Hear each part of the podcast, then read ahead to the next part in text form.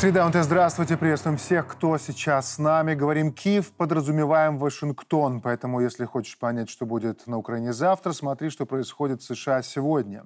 А происходит следующее. Палата представителей США утвердила проект финансирования правительства на 45 дней, в который не входит помощь Украине. При этом спикер Кевин Маккарти заявил, собственный интерес Америки для него важнее, чем предоставление Украине дополнительной помощи, включая оружие. После чего свое слово сказал Байден, пообещал союзникам США и Киеву, что поддержка не прекратится. И вот подытоживая, немецкий Шпигель пишет, Украина опустилась на несколько позиций в списке приоритетов Вашингтона.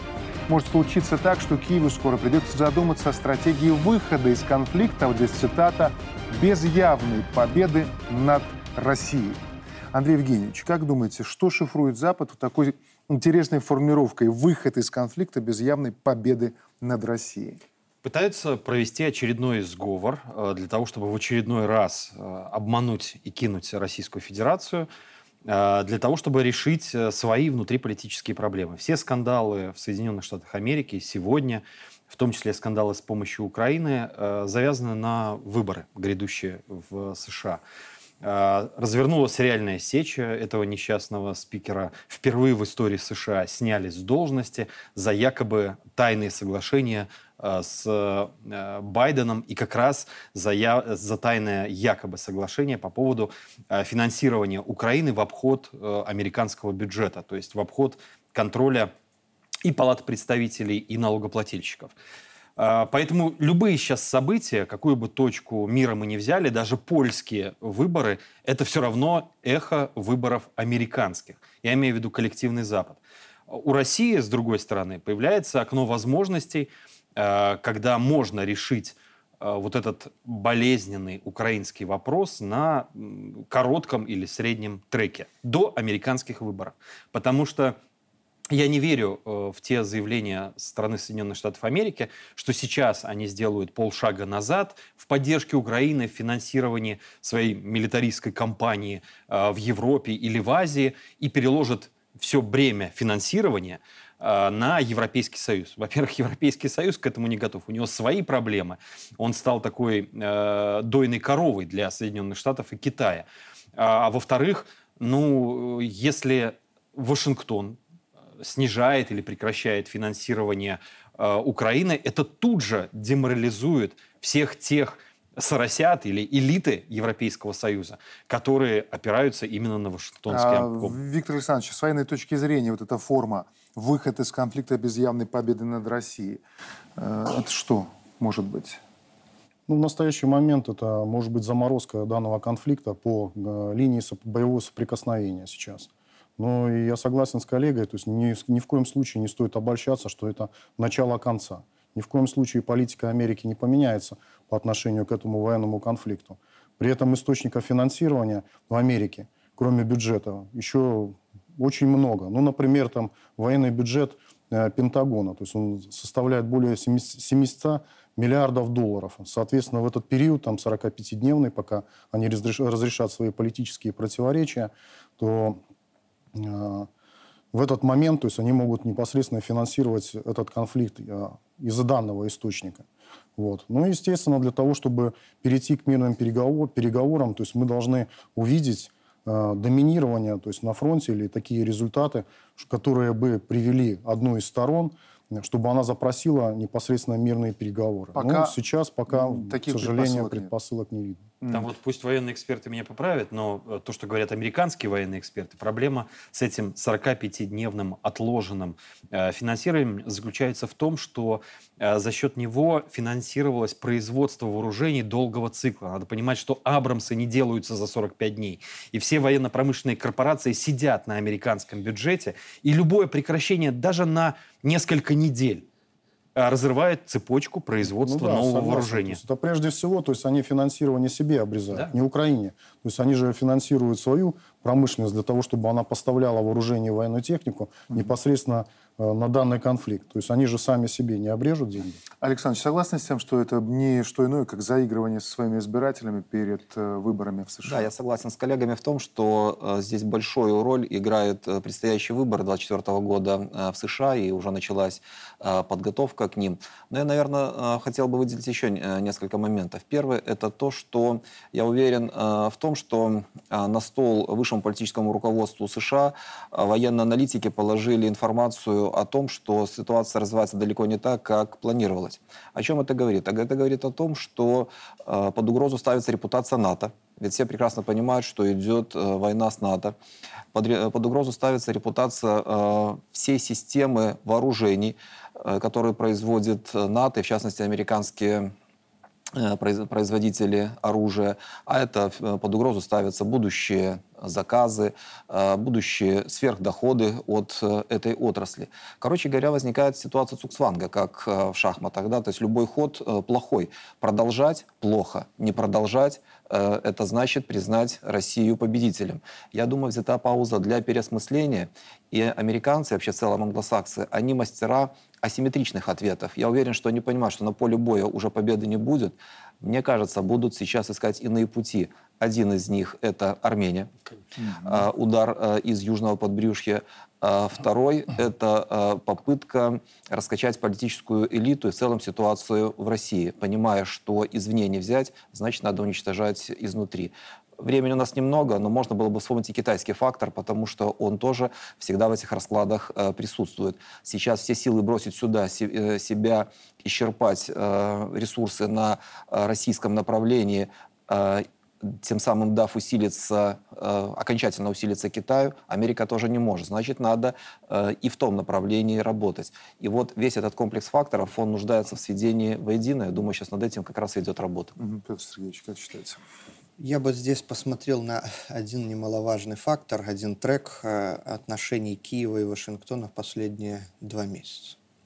Это первое требование Вашингтона начать реформы и завязка на реформы, на антикоррупционные дела э, всей дальнейшей помощи. Второй трек даже Демпартия США, предлагавшая соответствующий бюджет помощи Украины, по сравнению с 2023 годом, на 2024 год снизила свои предложения в два раза, как минимум.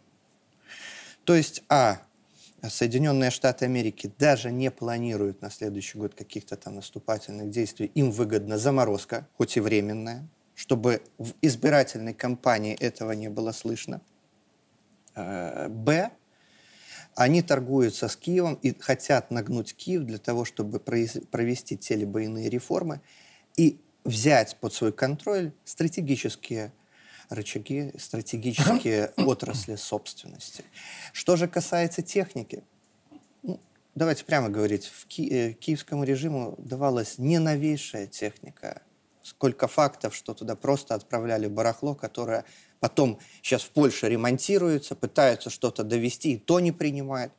То есть а перевооружение идет как раз стран НАТО а не киевского режима. Mm-hmm. Поэтому здесь э, вся западная, весь западный ВПХ, ВПК расчехлен, хоть, как признает сам НАТО, темпы его расчехления на, намного сильнее отстают от России. А вот, Петр Сергеевич, смотрите, еще одно, ну, наверное, я хотел сказать начало процесса, а потом, наверное, правильное слово подобрать представление. И вы сейчас поймете, почему. Э, в Киеве прошла встреча глав МИД стран ЕС. Впервые вот так они встречаются за пределами ЕС. И вот несколько цитат. Глава дипломатии Барель называет эту встречу исторической. А глава МИД Украины Кулеба. Смысл этого послания в том, что Украина становится членом ЕС. Бербо, глава МИД Германии. Евросоюз скоро будет простираться от Лиссабона до Луганска.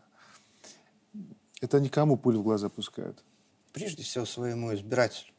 Почему? Потому что они э, так много сил, информационных ресурсов задействовали в раскрутке Украины как э, такого политтехнологии для мобилизации вокруг себя собственных же избирателей.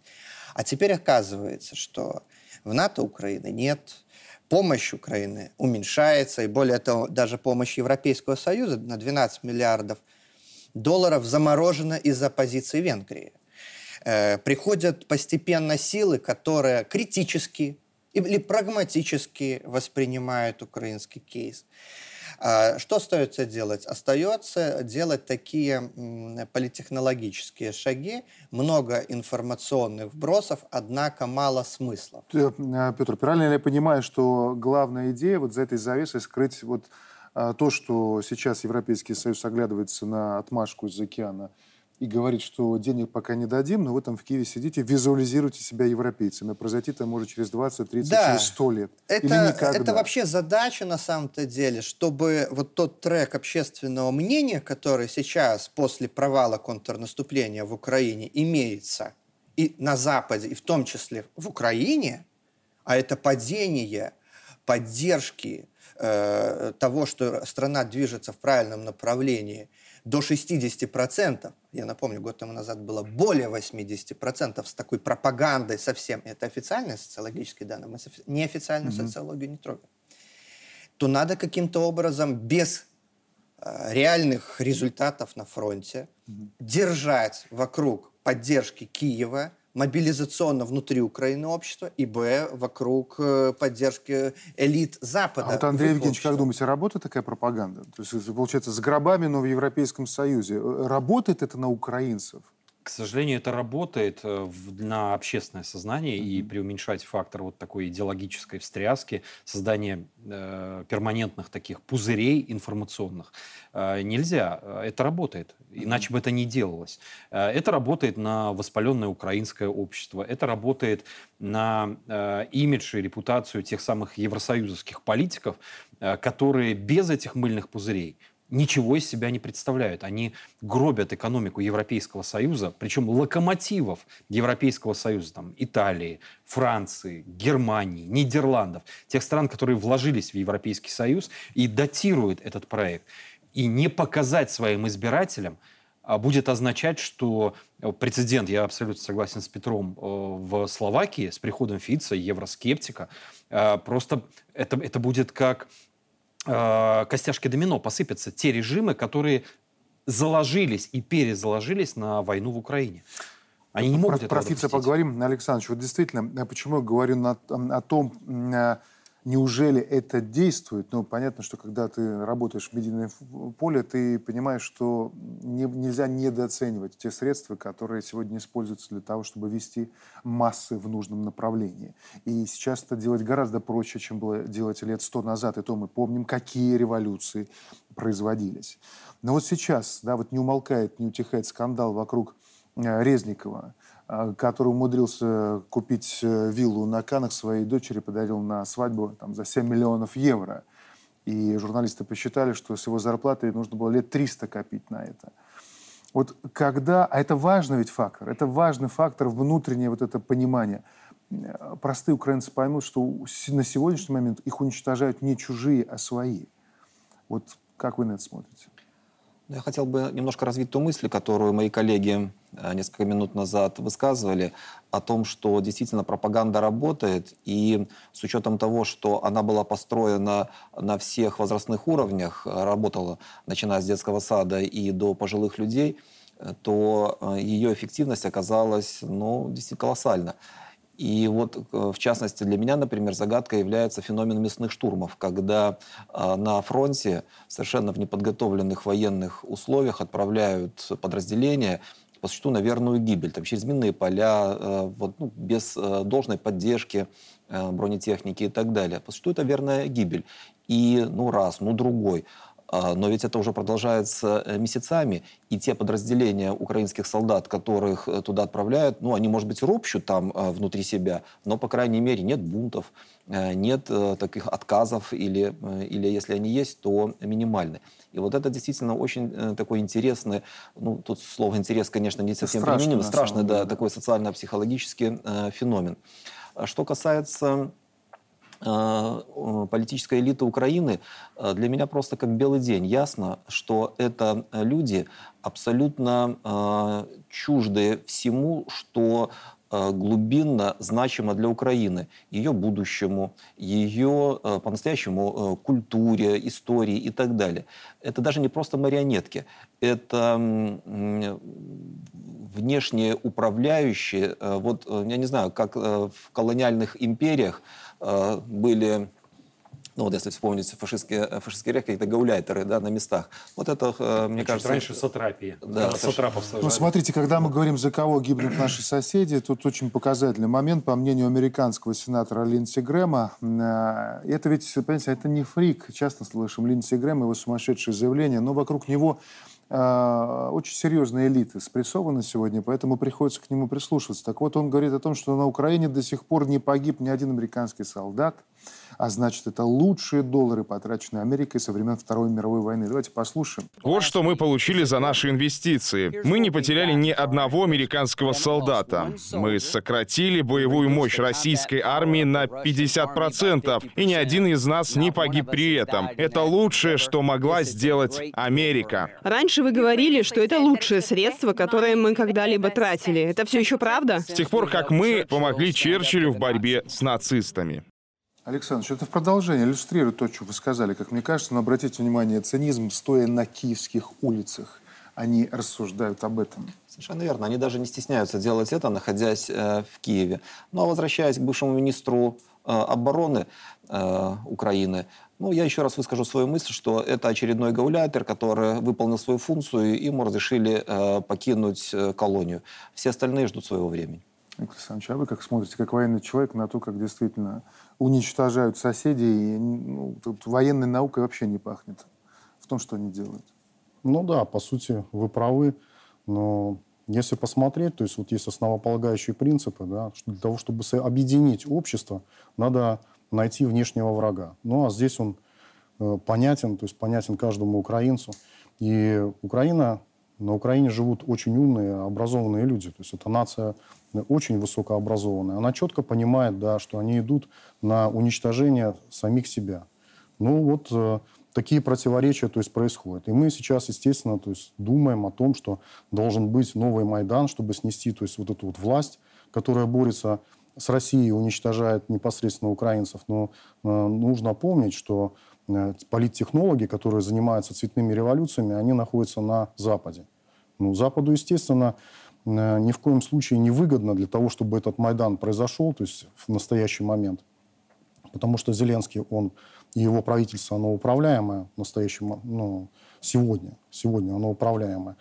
Поэтому мы не видим вот этих вот э, штурмов, не видим вот этих выступлений. Э, ведь для того, чтобы эти выступления произошли, то есть должно быть определенное управляющее воздействие. Только обыватель думает, что сотням тысячам человек, то есть может прийти одновременно одна мысль для того, чтобы выйти на площадь в одно определенное время. Нет, это работает совершенно, совершенно не так. Ну а Э, по поводу ведения боевых действий, да, конечно, это, в общем-то, катастрофа. И при этом вот как бы хотел сказать, что вот сенатор, который высказал, то есть он сказал и одно неправда, и другое неправда, что он нанес э, потери 50%, то есть армия Российской Федерации потеряла свою, своей боевой мощи, но это совершенно неправда. Почему? Потому что армия Российской Федерации, она миллион или чуть-чуть больше, а там воюет порядка там 300-200 тысяч человек, то есть как заявляют официальные лица Российской Федерации. Вот тем временем, смотрите... И во второе, да, да, да. то есть а, то, что не погиб американский солдат, угу. то есть опять мы, если вспомним Мариуполь, да, когда вот эти вот шахты, то есть почему их там не э, бомбили там типа бомбами, там не, не использовали такое оружие для того, чтобы непосредственно их оттуда выкурить. Потому что там были американские солдаты, и если они там были, то значит они обязательно гибли. Угу. Тут по поводу э, Майдана. Политтехнологически невозможно э, провести Майдан в условиях террористического нацистского режима. Это просто невозможно. И обратите внимание на все госперевороты, которые случались на нашем постсоветском пространстве. Власть новая, пришедшая на штыках Майдана, захватившая эту власть, она тут же продуцировала такой террористический, деспотичный режим в своей стране. То есть они шли как либералы на волне Майдана или на волне э, госпереворота, но тут же становились худшими диктаторами, чем любая предыдущая власть. Майдан возможен при слабой, зависимой и коррупционной системе, которая зависима прежде всего от Запада. Единственное исключение, пускай коллеги меня поправят, но это Кыргызстан. Там, где э, прошло три, как минимум, вот таких волны не совсем конституционного э, захвата власти, и каждая следующая оказывалась слабее предыдущей. Тем временем у них не все получается, и они понимают, что вот пробуксовывают вот этот украинский тренд, Украину сливают по всем фронтам, и когда Дуда называет страну-союзницу утопленником, это не случайность, а истинное отношение. Настроение на Западе придает влиятельнейшее французское издание «Лемон». Украина очень зависима от Запада, пишут они, и это снижает доверие к ней у стран глобального юга. Вот они о ком задумались. Все воежи Зеленского так и не убедили их встать на сторону Киева. Вместо его победы растущие рынки требуют прекращения дорогостоящего конфликта, спровоцированного Западом. То есть понимают они на Западе, что они уже не уедут так. То есть культура отмены отработала, то есть эту технологию отложили, нужно думать, что будет дальше. А Британия вот еще интересно. Мы видим, что очень интересный такой шаг э, вперед, э, а два назад. Сначала Гардиан заявляет, военные Британии поедут на Украину, Новый министр обороны Великобритании Грант Шапс заявил, что провел переговоры с армейскими руководителями о размещении британских войск на территории Украины. Британцы должны принять участие в программах обучения ВСУ. А потом премьер Британии Сунок вдруг заявляет, что британских солдат не отправят участвовать а, в конфликте на Украине. Вот что это может быть? Все это прощупывание общественного мнения, на мой взгляд. Потому что э, в западных структурах всегда очень сильные политтехнологи, и они просто так никаких заявлений не делают, а смотрят, как вообще общество на это все влияет. Более того, британцы готовятся к выборам, где консервативные партии, если честно, рейтинги не, не такие уже и хорошие. Более того, если мы посмотрим результаты э, их экономики, огромнейшая за 50 лет по-моему, даже после Второй мировой войны самая крупнейшая инфляция. Да? Девальвация фунта стерлинга произошла. То есть волатильность экономики для Британии невиданная за поствоенное время. Ну, солдаты не поедут, но мы же понимаем, что британцы там а, присутствуют. Понимаете, как и они присутствуют, но здесь главный торг, где они будут инструктировать. Зачем инструктировать на территории, где твои инструкторы могут быть э, подвержены риску? Можно сделать это в Польше, можно сделать это в Румынии, чем они сейчас и занимаются, в принципе. Поэтому все эти вбросы – это просто проверка, насколько сегодня украинский кейс может мобилизовать британское общество. И, как, как показывает, особо не может уже. Но посмотрите, какие заявления, вот, Александрович. Э, еще одно из Британии, раз э, бывшего министра обороны Уоллиса, который считает, что Украине нужно мобилизовать больше молодежи. Вот здесь я предлагаю нашим зрителям, кто еще не слышал это, оценить уровень цинизма. Я процитирую. «Средний возраст солдата ВСУ на фронте, — говорит Уоллис, — за 40 лет. Я понимаю стремление Зеленского сохранить молодежь для будущего. Но факт в том, что любая пауза позволит России построить новую армию. Ведь если переводить на человеческий, по сути, Уоллес говорит – Убивайте а, детей. Влад... Владимир, уговор был до последнего украинца. Ты что творишь? А ну-ка давай отправляй всех. Никакого будущего. А, Дмитрий Александрович, полностью вас поддерживаю. Именно это он и имел в виду. А что касается вот этих разногласий э, среди э, элиты э, Британии, я бы высказал вот какой тезис мы, мне кажется, несколько переоцениваем их единство, предполагая, что они работают как единое целое, и если там есть какие-то противоречия, то это так, только на внешнего а, потребителя, э, избирателя, например, э, зрителя телеканалов. А, политическая элита, так же как и бизнес-элита, внутри себя разнородна с жесткими противоречиями, э, идейными, клановыми, экономическими и так далее. А, я думаю, что можно видеть э, одну из линий разломов, это по, эм, по критерию ястребы и более умеренные. И э, я, наверное, совершенно не исключаю того, что э, есть какая-то часть элиты, которая хотела бы реально крупномасштабного конфликта между НАТО и Россией mm-hmm. в перспективе, может быть, даже и с применением ядерного оружия. И мне скажут, ну это глупо, в ядерной войне нет э, победителей, но э, уровень э, элиты Запада, в том числе и британской элиты, таков, что там есть и те, кто готов э, к тотальному уничтожению человечества, э, ну, вот, э, сильны позиции и таких глубоко деструктивных идеологий. Ну и кроме того, есть какие-то расчеты, что все равно какие-то регионы мира останутся незатронутыми, где они смогут там оставшиеся вот эти избранные продолжить свою безбедную, экологически чистую жизнь. И в этом смысле, если Евразия сгорит синим пламенем, mm-hmm. то ну, ничего, мы для себя найдем, где мы, наши дети, наша обслуга будет. Если позволите, Олег Александрович... Напомню, сколько раз э, после Чернобыля облако прошло по всей планете. Вот интересно, как они сейчас... Олег Александрович абсолютно прав, когда анализирует этот, этот внутренний конфликт элит. Они там делятся еще и на консерваторов, либералов, либертарианцев, неолибералов, либерал-фашистов. И э, вот эти заявления, на мой взгляд, одна, одна из причин появления таких э, заявлений бывшего и действующего министра обороны попытка давить на Риши Сунака, премьер-министра, который Э, которого вы поставили, которого выбрали как промежуточную фигуру, а он пытается э, уцепиться за это кресло и провести хоть, хоть минимальные э, социальные преобразования. Потому что это же заявление Риши Сунака, премьер-министр, было о том, что 300 школ в Британии не открылись к учебному году, потому что они просто разваливаются. Или его же заявление было о том, по-моему, его или его офиса, о том, что в три раза увеличилось количество выдаваемых бесплатных продуктовых наборов, потому что у британцев не хватает денег на еду. А, поэтому, да, а, вот это военное лобби, которое напрямую свое э, финансовое коррупционное благосостояние завязывает на войну, топит сейчас молодого пытающегося уцепиться за свое кресло премьер-министра и его очень, команду. Очень непростого, с э, большим да, финансовым бэкграундом. Да, я бы хотел сказать, что вот я бы рассмотрел эту позицию с, таку, с, так, ну, с этой стороны. То есть, ну, это просто ляп.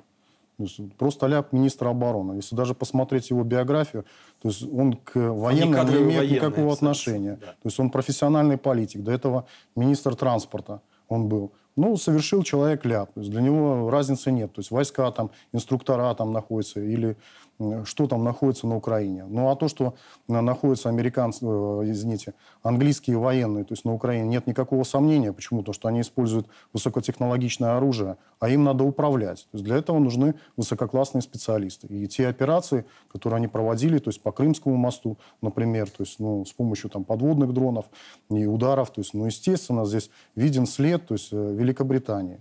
Вот. Ну, просто захотел набрать политические очки, то есть непосредственно министр обороны, а премьер-министр его немножко поправил. Поправил почему? Потому что идет э, трек в информационной такой кампании четкой, что мы с Россией не воюем. То есть вот НАТО не воюет. Вот чтобы не произошло уже вот явно, что оно, они как бы воюют, уже говорят. Нет, они четко отказываются от этого и говорят, мы в противостояние то есть не вступаем.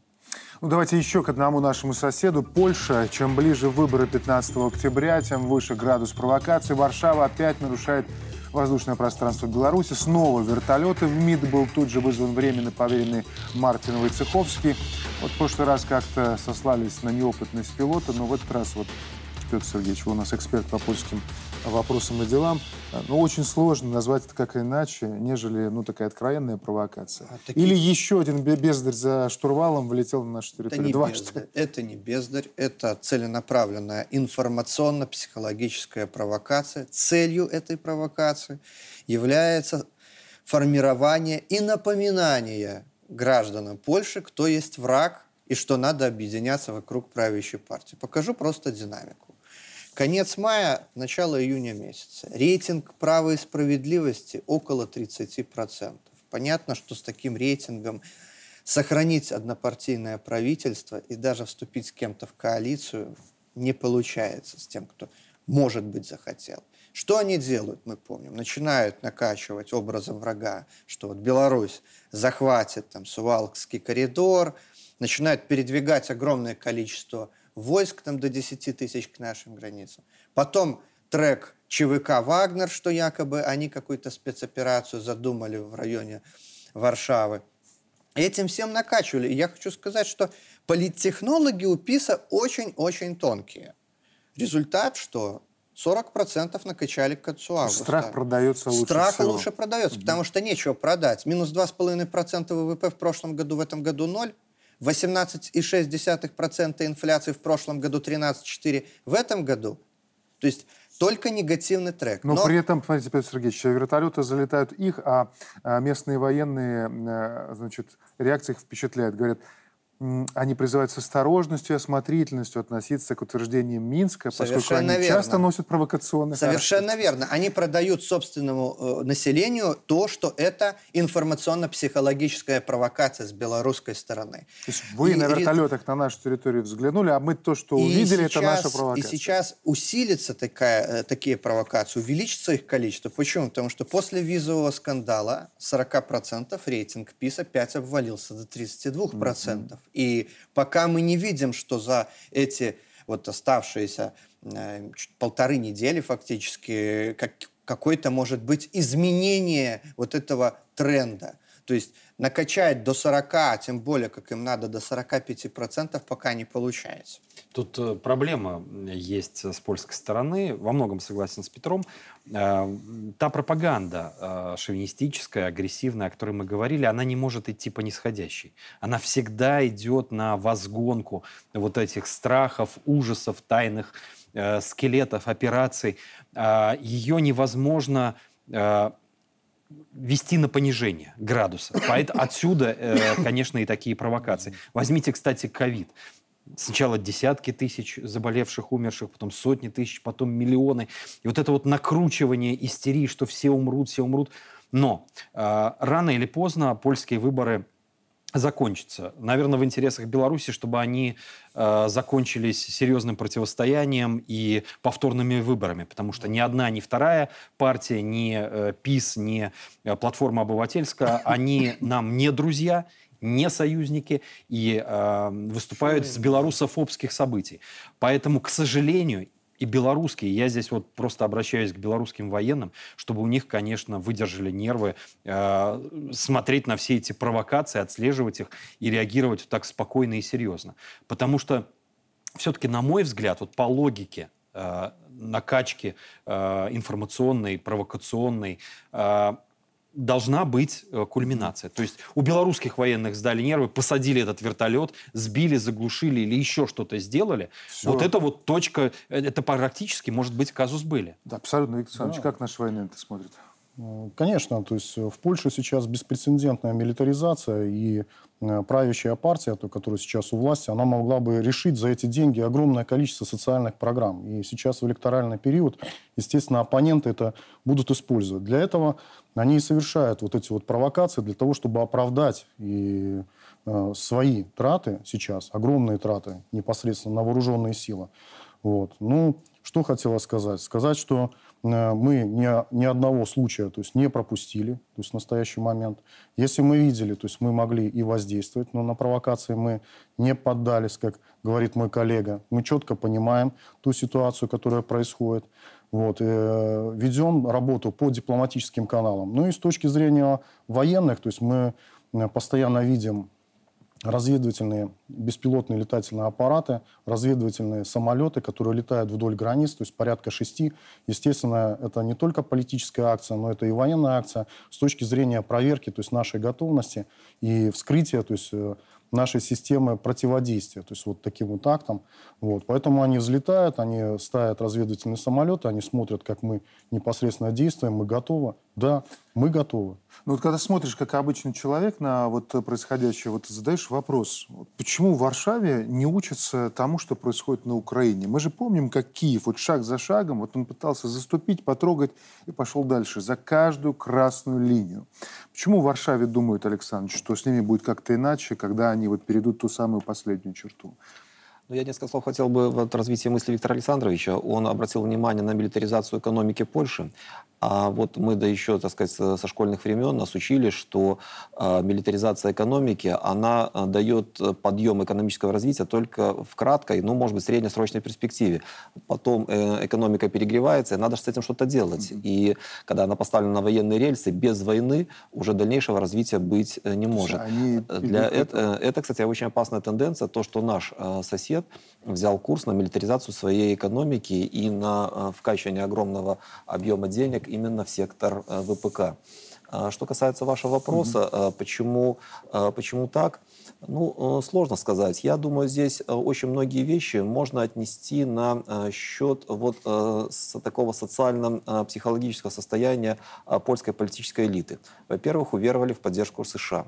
Они рассматривают себя как форпост США на европейском континенте, как по существу доверенное лицо. То есть Афганистан их не смущает, ну, что видите, на стойках шасси будут пытаться улететь кейсы как-то, знаете, вот, выталкиваются на периферию Шовинизм, наверное. Они думают, что они выше, чем элиты Афганистана, поэтому с ними будут... Они член НАТО. Да. А, ну, вот да. Это много значит. Ну да. Вот. Ну, да. Э, таким образом, э, э, уверовали в поддержку США. Во-вторых, польская политическая культура с ее вот шовинизмом, великодержавностью, она ведь через поколение воспроизводится. И недооценивать вот эти как принято говорить, паттерны, ну, то есть, говоря проще, вот эти установки, которые есть у польской политической элиты, мы тоже не можем.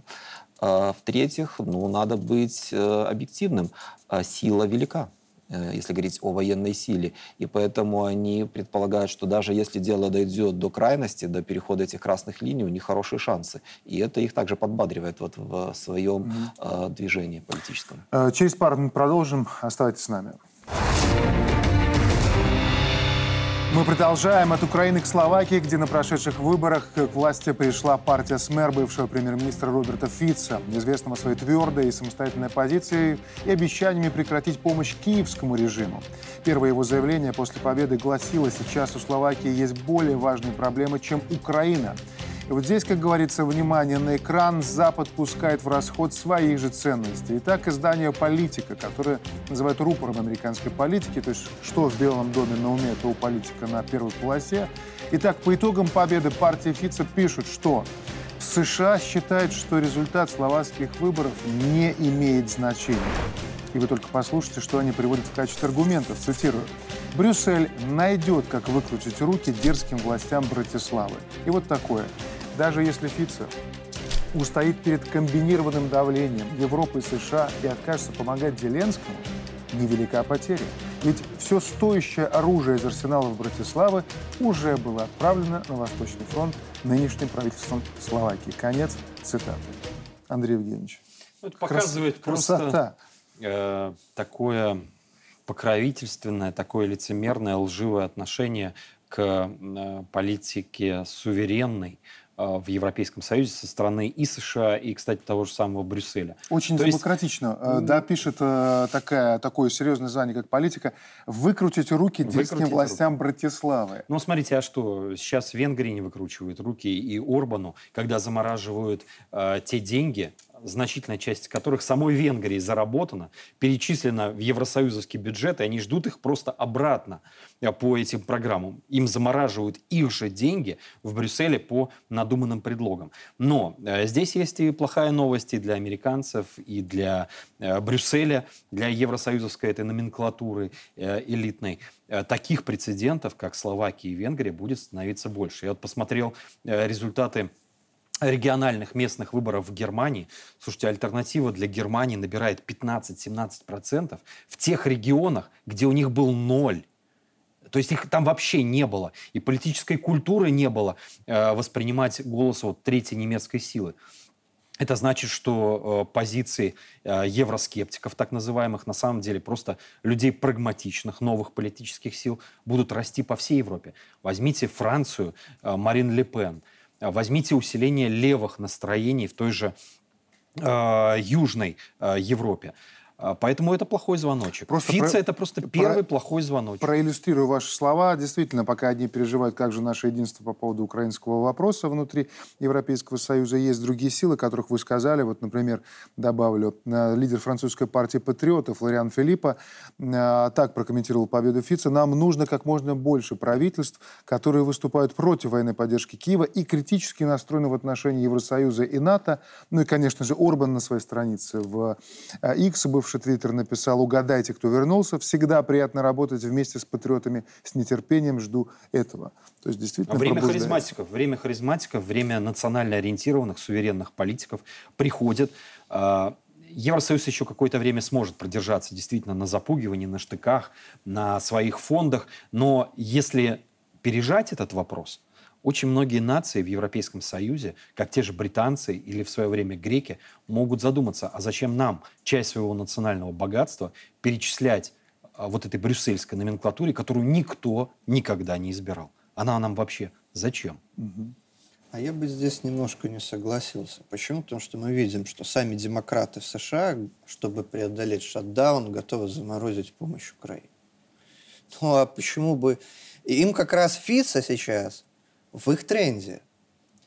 Действительно, финансовые, фискальные, э, бюрократические инструменты э, давления на него имеются. Это Европейский Союз, мы это видим. Да? Однако и сам Европейский Союз, э, Венгрия ему заморозил 12 миллиардов помощи Украине. Да? То есть тренд на, на что? На временную, как минимум, заморозку конфликта для перегруппировки.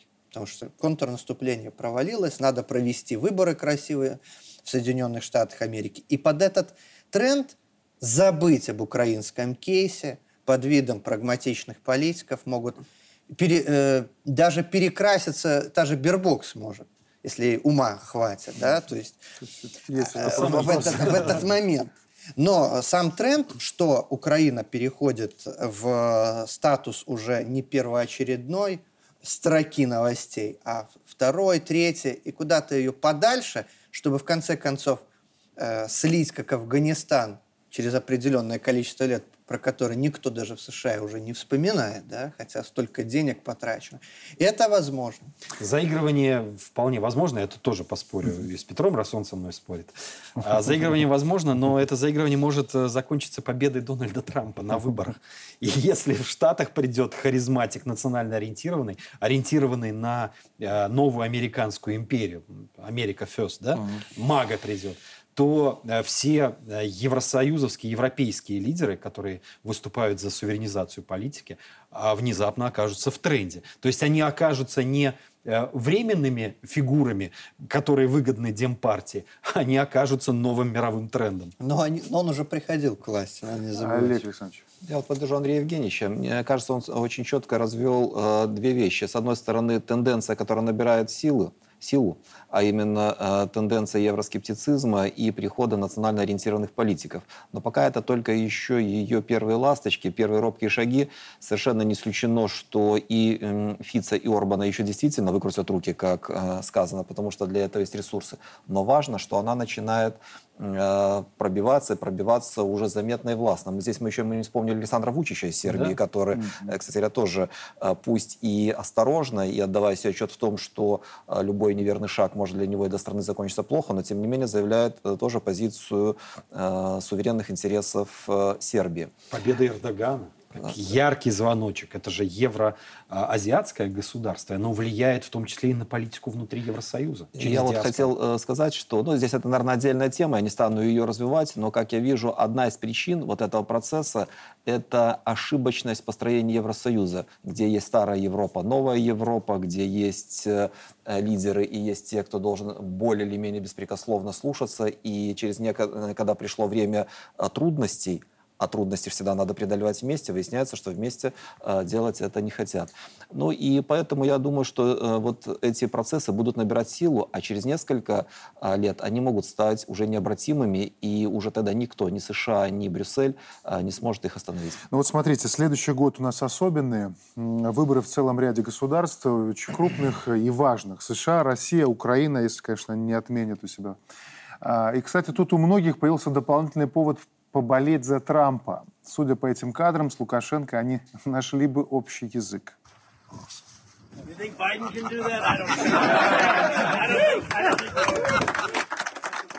Ну вот, смотрите, Трамп в поле, Трамп и комбайн э, пытается подражать идти по стопам белорусского президента, уже такие комментарии э, появляются. Но теперь, если серьезно, то мы, конечно, понимаем, что вот эти значительные знаковые выборы в следующем году, они обязательно создадут такую колоссальную турбулентность, в которую так или иначе будет вовлечен весь мир, в том числе и мы. А как нам подготовиться, как нам пройти этот период лучше всего? Виктор Александрович, как вы считаете?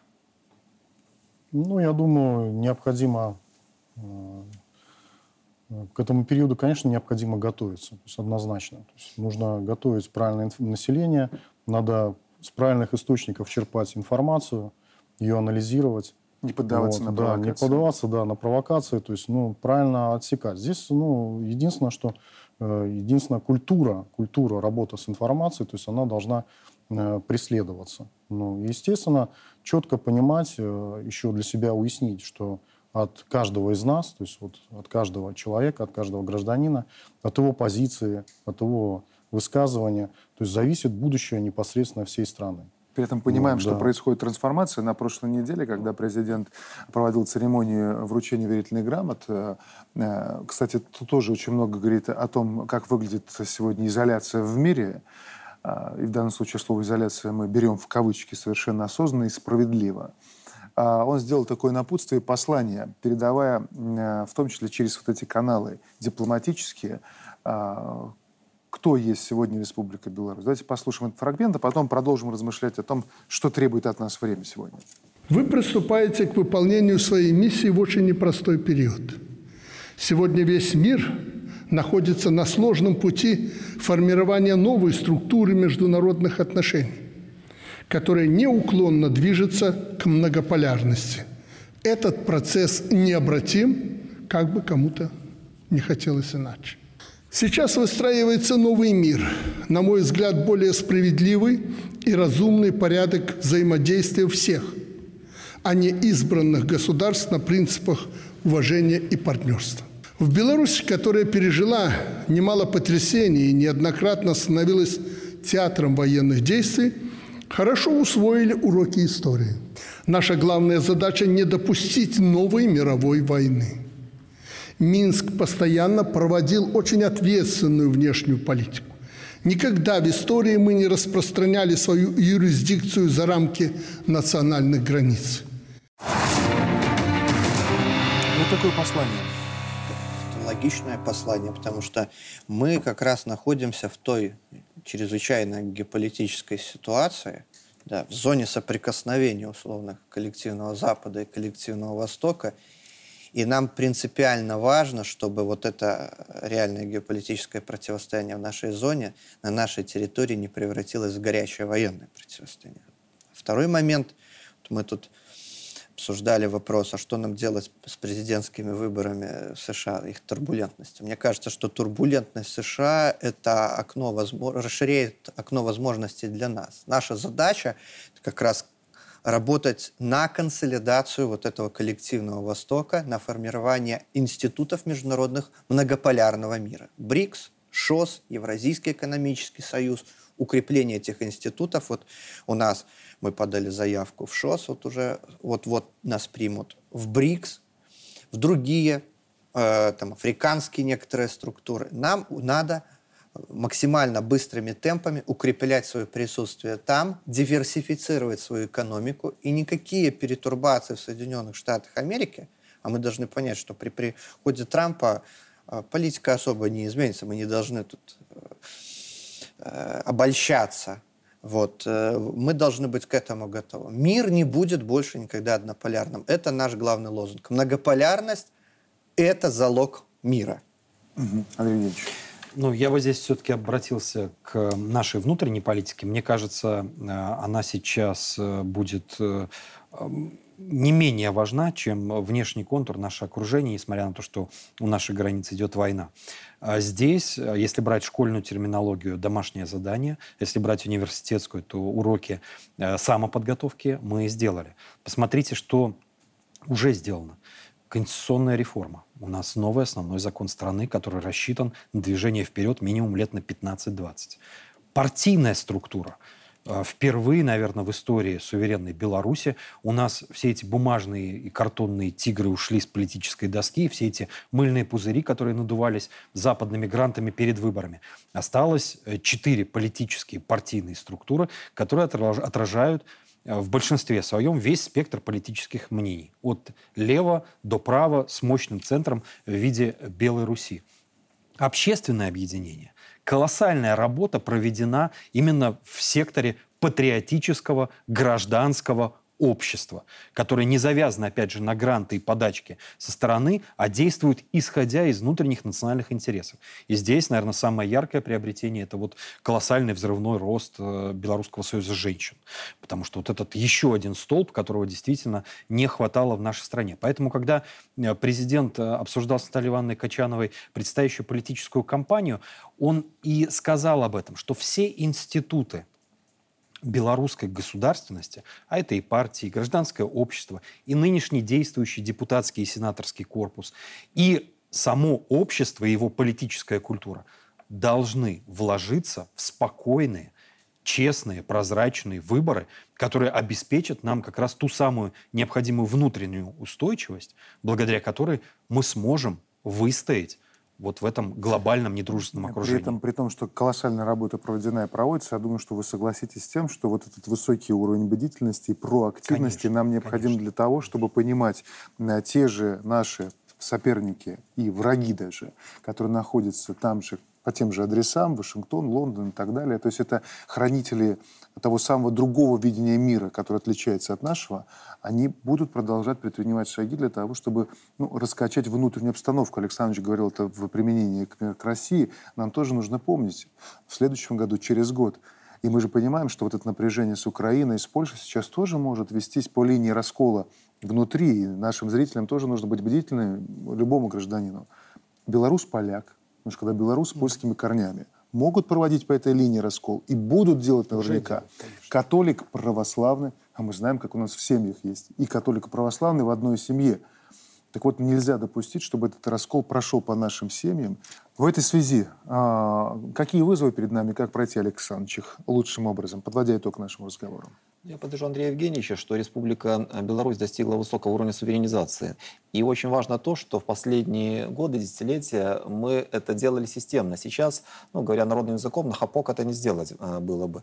Э, высокий уровень развития экономики, высокая степень самодостаточности экономики, обеспеченность технологиями, собственными технологиями – правильный геополитический выбор, а именно союз с Россией и а, единое экономическое пространство, военная поддержка, а, полное понимание в политических вопросах, которые мы достигли в последнее, э, последнее время. И я думаю, что вот э, сейчас здесь мы должны уже наращивать, э, ну, философским языком выражаясь, количество. Качество готово. Институты имеются, процессы запущены, надо их усиливать. Что, с моей точки зрения, важно? А, важно идеологическое единство. И сейчас э, мы должны быть откровенными, несмотря на то, что а, все присягают на верность белорусскому народу, государству и президенту, на самом деле есть э, разногласия, которые далеко не всегда э, конструктивны Э, в перспективе, средней и долгосрочной. И вот э, нам надо э, отбросить вот все те заигрывания, которые у нас э, были раньше с идеями литвинизма, э, с идеями э, какого-то европейской э, идентичности. Слабого государства, да. Сор- совершенно да. верно, да. Э, вот эти идеи прав человека, здесь даже как-то и говорить, потому что надо очень четко расставить акценты. Права человека – это важнейшее измерение любого правового и в целом цивилизованного, э, правового государства, цивилизованного общества. Но э, когда эти э, права человека становятся э, препятствием для реализации государством своих функций, выполнения своих обязанностей по защите национальных интересов. Здесь надо искать балансы. Короче говоря, здесь можно много о чем говорить, но важно, чтобы было вот это идейное единство и четкое понимание страной, обществом целей развития тех задач, которые мы совместно должны решать. Александр да, вот развитие э, своего коллеги хочу сказать, что и под э, руководством э, Совета национальной безопасности Республики Беларусь провела, проведена работа непосредственно по переработке концепции национальной безопасности. Сейчас в настоящий момент в Генеральном штабе перерабатывается доктрина военной безопасности Республики Беларусь, ряд законов о вооруженных силах, об обороне. И это все направлено для того, чтобы сохранить непосредственно единство в обществе, чтобы учесть те моменты, которые были в 2020 году, то есть негативно проявлены непосредственно против нашего общества, против нашего, нашего государства. И в том числе там учтено как раз-таки именно патриотическое воспитание общества. Это основа основ. То есть это идет вот от Конституции, от того, что Конституция нас и побуждает к тому, что мы должны с, с сохранять свои традиционные ценности, при этом мы должны их непосредственно защищать, эти традиционные ценности. Поэтому э, работает целая система, целая система по обеспечению национальной безопасности сейчас. И все это уже практически работа, она завершена. То есть мы сейчас ждем э, Всенародного народного собрания для того, чтобы закрепить свод вот этих вот законов, уже э, легализовать не естественно. То есть мы, в общем-то, готовы к любому развитию событий. И понятно, мы четко тоже понимаем, что клин будут сбивать не только там между поляком и белорусом, клин будут сбивать там между нами, между профессиями, то есть профессионалами и так далее. То есть они будут массированно то есть на нас наступать. Это будет не простая атака, которая будет э, выбрана по каким-то определенным да, ключевым, ключевым моментам. Да, не очевидно. Спасибо большое за участие в этом разговоре. На сегодня все. Впереди на ОНТ большой блок новостей. Счастливо.